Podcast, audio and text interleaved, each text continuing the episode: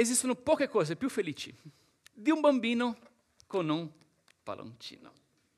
Regali un palloncino ad un bambino e gli regali un compagno, una giornata speciale, un trofeo da poter mostrare agli altri. Non è vero? Ma se regali un palloncino ad un bambino, gli regali anche una disillusione, perché prima o poi il palloncino si scoppierà, o volerà via o si sgonfierà. Mi ricordo di un giorno della Befana in cui portammo Pietro e Matteo quando erano piccoli a Piazza Navona. C'erano giostre, un carrossello, dei uh, palloncini volanti riempiti di elio. Regalammo un palloncino ad ognuno. Erano felicissimi. Sara e Dio ci guardammo e pensammo, che bravi genitori siamo, eh? Finché uh, Pietro si è distratto e il suo palloncino volò via. Oh, che dolore, per lui e per noi. Era un dolore che durò tanti minuti perché il palloncino volava via lentamente, finché non lo vedemmo più. È un'esperienza che impariamo da piccoli, le illusioni e disillusioni della vita. I palloncini luccicanti e i resti flacidi della vita. Cioè, come gestirle? Ci domandiamo già da piccoli. Divento adulto e smetto di desiderare i palloncini? Se un palloncino scoppia, cerco subito un altro per sostituire quello che, che è appena scoppiato? O mi lascio illudere dal sogno che il mio prossimo palloncino non scoppierà mai? Sono domande importanti. Sono domande anche molto attuali in quest'anno di pandemia e difficoltà e sogni rimandati. Cioè, quando la vita scoppia un nostro palloncino, che faccio? Oggi inizieremo una serie chiamata Illusioni e disillusioni su un libro che affronta queste domande, l'Ecclesiaste. L'Ecclesiaste è un libro aguzzo, fatto più di domande che di risposte. Il suo intento è smascherare bugie e liberarci dalle illusioni che spesso inseguiamo. È un libro che dà voce ad una prospettiva abbastanza critica e amara. L'Ecclesiaste è uno scoppiatore di palloncini. In ere precedenti si pensava che fosse scritto dal re Salomone. Oggi la maggior parte degli studiosi pensa che sia stato scritto da, una, da un altro autore, che adottò però la prospettiva, il personaggio di un re disilluso alla fine della sua vita. Questo autore scrive l'introduzione e la conclusione in qualità di autore, ma indossa le vesti dell'ecclesiaste di questa voce critica nella maggior parte del libro. Questo rende il libro un po' particolare da interpretare. Dobbiamo ponderare le parole dell'ecclesiaste all'interno di ciò che dice l'autore e all'interno, più che altro, della grande cornice della Bibbia. A volte ciò che l'Ecclesiaste dice è saggio, a volte è folle, a volte si ripete, a volte si contraddice.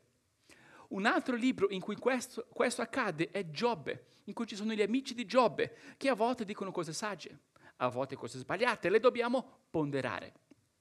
Oppure dei personaggi delle parabole fittizie di Gesù. A volte sono dei buoni esempi, a volte dei cattivi esempi. No? Oppure vi, vi faccio un esempio semplice, questo qui del Salmo 14, in cui si riporta questo. Lo stolto ha detto in cuor suo, non c'è Dio. Sarebbe ovviamente semplicista prendere la frase in isolamento e dire la Bibbia dice non c'è Dio. Ovviamente, no? Si riporta una cosa detta dallo stolto per poi rispondere.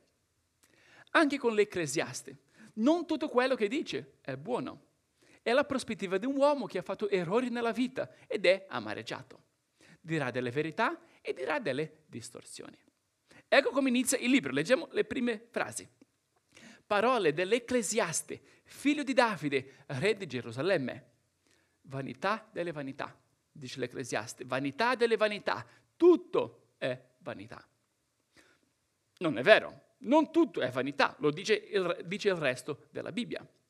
Ma è molto interessante considerare la prospettiva di un uomo che dice che tutto è vanità, non è vero? Ci aiuterà a decostruire prospettive false, a smascherare tante illusioni e disillusioni della vita, a prendere i palloncini che noi innocentiamo, portiamo in giro e scoppiarli.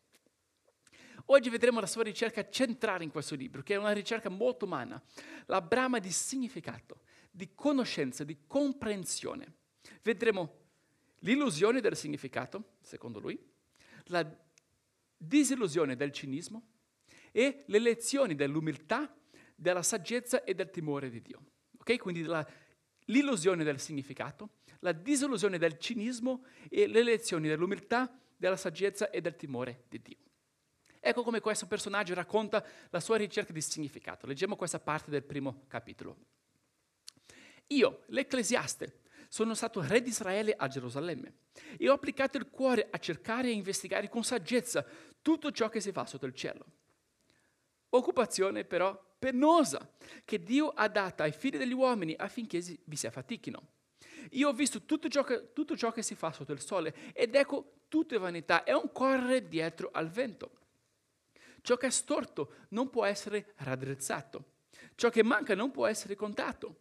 Io ho detto parlando in cuor mio, ecco, io ho acquistato maggiore saggezza di tutti quelli che hanno regnato prima di me a Gerusalemme. Sì, il mio cuore ha posseduto molta saggezza e molta scienza. Ho applicato il cuore a conoscere la saggezza e a conoscere la follia e la stoltezza. Ho riconosciuto che anche questo è un correre dietro al vento. Infatti, dove c'è molta saggezza, c'è molto affanno. E chi accresce la sua scienza, accresce il suo dolore.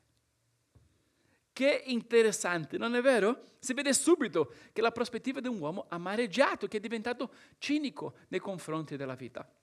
Dice, ho applicato il cuore a cercare e investigare con saggezza. Ma dice subito, è occupazione penosa. È un correre dietro al vento. Quindi noi ci domandiamo, eh, perché la Bibbia riporta questa amarezza deprimente? No? Perché non parlare soltanto di Gesù e del cielo e di cose positive? Per questa ragione. Perché ci fa del bene considerare le difficoltà della vita. Perché anche noi coltiv- coltiviamo delle illusioni. Sarà utile ponderare la delusione che segue le illusioni inseguite da questo uomo. Ci fa del bene. Un'espressione chiave che lui usa qui è sotto il sole. Rileggiamo una frase. Ecco qui. Io ho visto tutto ciò che si fa sotto, sotto il sole ed ecco, tutta vanità è un correre dietro al vento. Qui sotto il sole significa la prospettiva puramente umana, senza prendere Dio in considerazione al di sopra del sole. Quindi Dio, senza Dio infatti la vita è effimera, è un correre dietro al vento, non la raggiungiamo mai.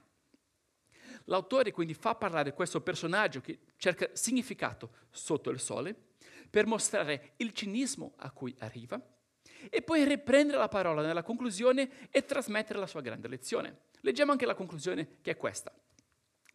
Ascoltiamo dunque la conclusione di tutto il discorso. Temi Dio e osservi i suoi comandamenti, perché questo è il tutto per l'uomo. Dio infatti farà venire in giudizio ogni opera, tutto ciò che è occulto, sia bene sia male. Quindi il libro si conclude puntando a Dio. Sì. Intanto considera la ricerca di un uomo sotto il sole. Una ricerca che sembra affascinante, ma finisce per dire vanità delle vanità. Vanità delle vanità, tutto è vanità. Senza Dio la ricerca di significato finisce nella disillusione del cinismo. Senza Dio la ricerca di significato finisce nella disillusione del cinismo. La ricerca di significato di per sé è buona, è umana, è nostra, lo dobbiamo fare. La maggior parte della vita non prendiamo il coraggio di porre i perché, di esaminare le risposte pronte che si trovano in giro, di riflettere sulle nostre vite. Seguiamo l'andazzo della folla, sai, si fa così perché si fa così, no? Il libro quindi ci spinge a riflettere e questo è molto buono, ma mostra anche la disperazione di effettuare questa ricerca sotto il sole. Demolirà sistematicamente varie risposte a cui di solito arriviamo, varie. Per esempio una, la risposta umanistica, cioè perché sostenere tutto questo affanno? Perché lavorare? Perché vivere? Per rendere il mondo migliore, forse si potrà dire. A cui l'Ecclesiaste risponde, una generazione se ne va e l'altra viene e la terra sussiste per sempre. I fiumi corrono al mare eppure il mare non si riempie, no? Tutto passerà, anche le buone intenzioni passeranno e verrà altro, dice questo. Lui demolisce anche un'altra risposta, un altro, un altro progetto molto comune, che è un, il progetto edonistico, la ricerca di piacere. Dice, ho fatto, ho costruito, però fra poco morirò, devo passare e tutto quello che ho costruito darò ad un'altra persona. No? E demolisce anche la risposta esistenziali- esistenzialista, che dice il mondo è privo di significato, ok, però andrò avanti comunque, costruirò il mio significato. A cui l'Ecclesiaste risponde questo, sempre deprimente, eh? leggiamo. Infatti, tanto del saggio quanto dello stolto non rimane il ricordo eterno, poiché nei giorni futuri tutto sarà da tempo dimenticato. Purtroppo il saggio muore, al pari dello stolto. Perciò ho odiato la vita, perché tutto quello che si fa sotto il sole mi è divenuto odioso, finché, perché, poiché tutto è vanità, un corre dietro al vento. Sotto il sole, senza Dio, la ricerca di significato, i buoni progetti, il piacere, l'autoaffermazione, finiscono nella disillusione del cinismo. Senza Dio la ricerca umana finisce nella disillusione del cinismo. È l'intento del libro spingerci verso le conclusioni logiche delle nostre posizioni. Cioè, vuoi vivere sotto il sole? Ci ho provato e dico, è tutto vanità, è un correre dietro al vento. Allora passiamo alla parte positiva, ok? La terza parte, ok, dimmi cosa di buono trasmette il libro, ok? Qualcosa di incoraggiante, va bene? Meno male, eh? C'è. Non è tanto, però un po' c'è. Ecco, tre lezioni che il libro trasmette, che sono queste. Sono le lezioni dell'umiltà, della saggezza e del timore di Dio. Okay? Prima l'umiltà, che qui significa accettare la nostra finitudine, accettare le limitazioni e le finitudini degli altri, coltivare aspettative realistiche riguardo la vita. Molto delle nostre sofferenze avviene perché ci aspettiamo troppo da alcuni momenti da noi stessi, dagli altri. Sii sobrio, l'Ecclesiastes dice, vivrai meglio se accetterai le limitazioni della vita, che un giorno io e te moriremo. Capirai tanto se accetterai il fatto che non capirai il tutto della vita. No, leggo un brano suo. Quando ho applicato il mio cuore a conoscere la saggezza e a considerare le cose che si fanno sulla terra, perché gli occhi dell'uomo non godono sonno né giorno né notte, poverino, non dormiva allora ho scrutato tutta l'opera di Dio e ho visto che l'uomo è impotente a spiegare quello che si fa sotto il sole. Egli ha un bel affaticarsi a cercarne la spiegazione, non riesce a trovarla e anche se il saggio pretende di saperla, non può però trovarla. Questo è buono, questo è vero. Siamo impotenti per spiegare pienamente quello che si fa sotto il sole. È buono accettare questo fatto ci aiuta ad avere delle aspettative realistiche nei confronti della vita. È una lezione un po' amara, ma permettiamo che la corrosività dell'ecclesiaste bruci ciò che deve bruciare, cioè le risposte pronte, le false aspettative, le illusioni, i palloncini che devono essere scoppiati. Magari Dio ti ha portato qualcosa in mente, no? A volte le persone tengono eh, sogni o aspettative fuorvianti per anni quando a volte la miglior cosa sarà lasciarli andare ed affrontare la realtà, per quanto sembri meno incantata. Questo è buono, è una lezione di umiltà. Difficile, ma molto buona. La seconda lezione è questa. La saggezza vale la pena comunque. Anche se non evita la morte, anche sotto il sole, vale la pena. Anche in questo caso, leggiamo una parte, un, un discorso suo. Allora mi mise a esaminare la saggezza, la follia e la stoltezza. E vide che la saggezza ha un vantaggio sulla stoltezza, come la luce ha un vantaggio sulle tenebre. Il saggio ha gli occhi in testa, mentre lo stolto cammina nelle tenebre, ma ho riconosciuto pure che tutti e due hanno la medesima sorte. Sì, tutti e due hanno la medesima sorte. Prima o poi moriremo. Ma la luce è migliore delle tenebre. La saggezza è migliore della spensieratezza. Ecco un altro brano che parla di questo. La saggezza è buona quanto un'eredità e anche di più per quelli che vedono il sole. Infatti la saggezza offre un riparo, come offre il denaro, ma l'eccellenza della scienza sta in questo, che la saggezza fa vivere quelli che la possiedono. Considera l'opera di Dio. Chi potrà raddrizzare ciò che Egli ha reso curvo?